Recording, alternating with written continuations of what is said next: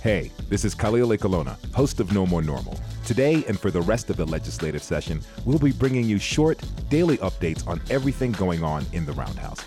It's a part of our joint project, Your New Mexico Government, brought to you by funding from the Thornburg Foundation. Here are our partners with New Mexico PBS with today's highlights and rundown.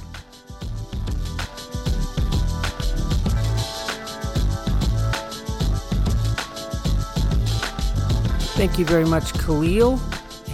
This is Kevin McDonald, your host and executive producer from New Mexico PBS.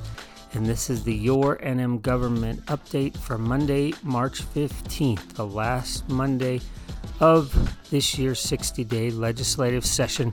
We are in for a whirlwind of a week for sure, as plenty of things still to be decided or left off the table. But first, let's get you caught up on the events from the weekend in the Roundhouse, starting with House Bill 20.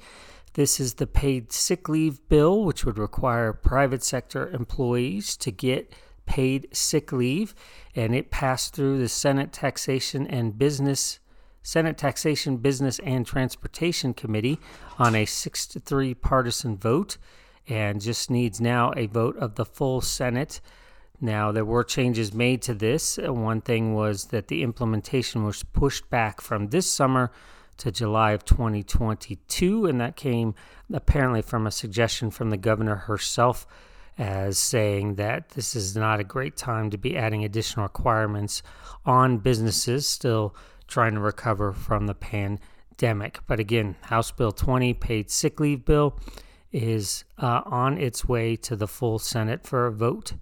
All right, moving on to House Bill 47. This is another high profile bill, the Aid in Dying bill, and this one passed out of Senate Judiciary Sunday on a 5 to 3 vote, uh, also headed to the full Senate.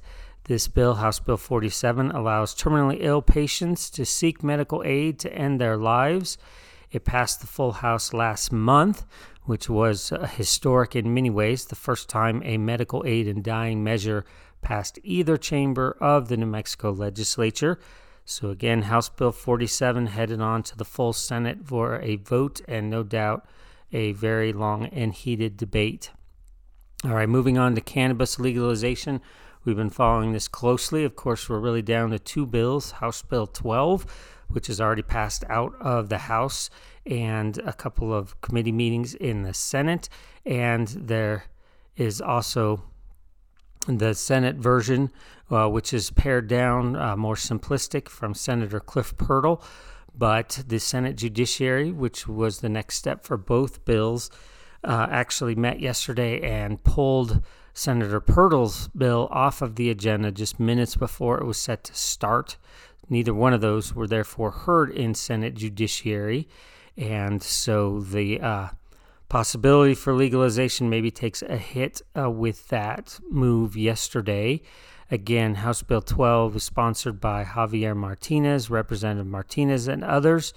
And it has a more detailed bill, has a lot in there, especially about social justice issues, which uh, folks like the Drug Policy Alliance that really are pushing for cannabis legalization say has to be in any bill that passes. This would allow for the expungement, uh, for example, of past drug offenses, nonviolent offenses, should the state legalize cannabis.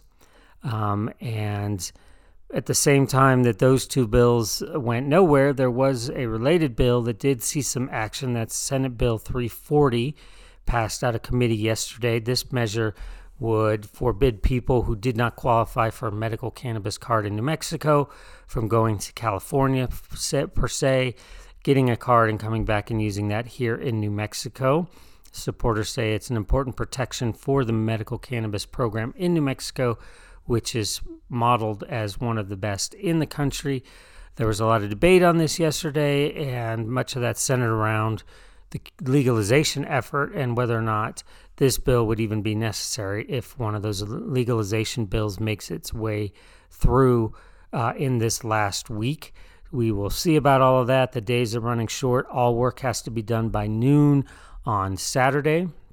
Uh, there's no doubt that those legalization efforts will come up for debate at some point, but whether or not they make it through, uh, we have yet to see. All right, want to wrap it up with Senate Bill 8, which allows New Mexico to adopt more stringent air and hazardous waste rules than even federal regulations allow. That passed the full Senate on a 23 to 15 vote and is headed to the House. A full day ahead today, committee meetings on both sides, as well as the House and Senate in full session. Again, these are going to be long days. There's a lot of work to be done before the session wraps at noon on Saturday. We'll do our best to keep you up to date on all of it. So tune in tomorrow for another update, as well as every other day this week. And be sure to follow our partners as well for their reporting at the Santa Fe Reporter and at KUNM. I also, want to point you to the uh, Sunday's edition of No More Normal, which included more Your NM Gov news uh, as uh, host Khalil and executive producer Marisa DeMarco talk with Jeff Proctor of the Santa Fe Reporter about uh, a lot of the police reform efforts that are moving, although not super fast, but moving through the legislature. Talk about those possibilities as we head down to the stretch run as well. So, lots of great stuff coming your way this week, but that will wrap it up for today, and we will be back with you again tomorrow for more updates. Until then, stay safe, stay healthy.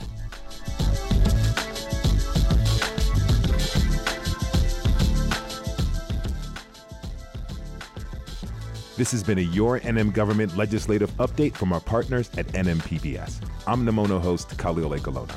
Before you go, leave us a review. It really helps us out. And a quick reminder to tune in this Sunday at 11 a.m. on KUNM 89.9 FM for a new episode of Nemono.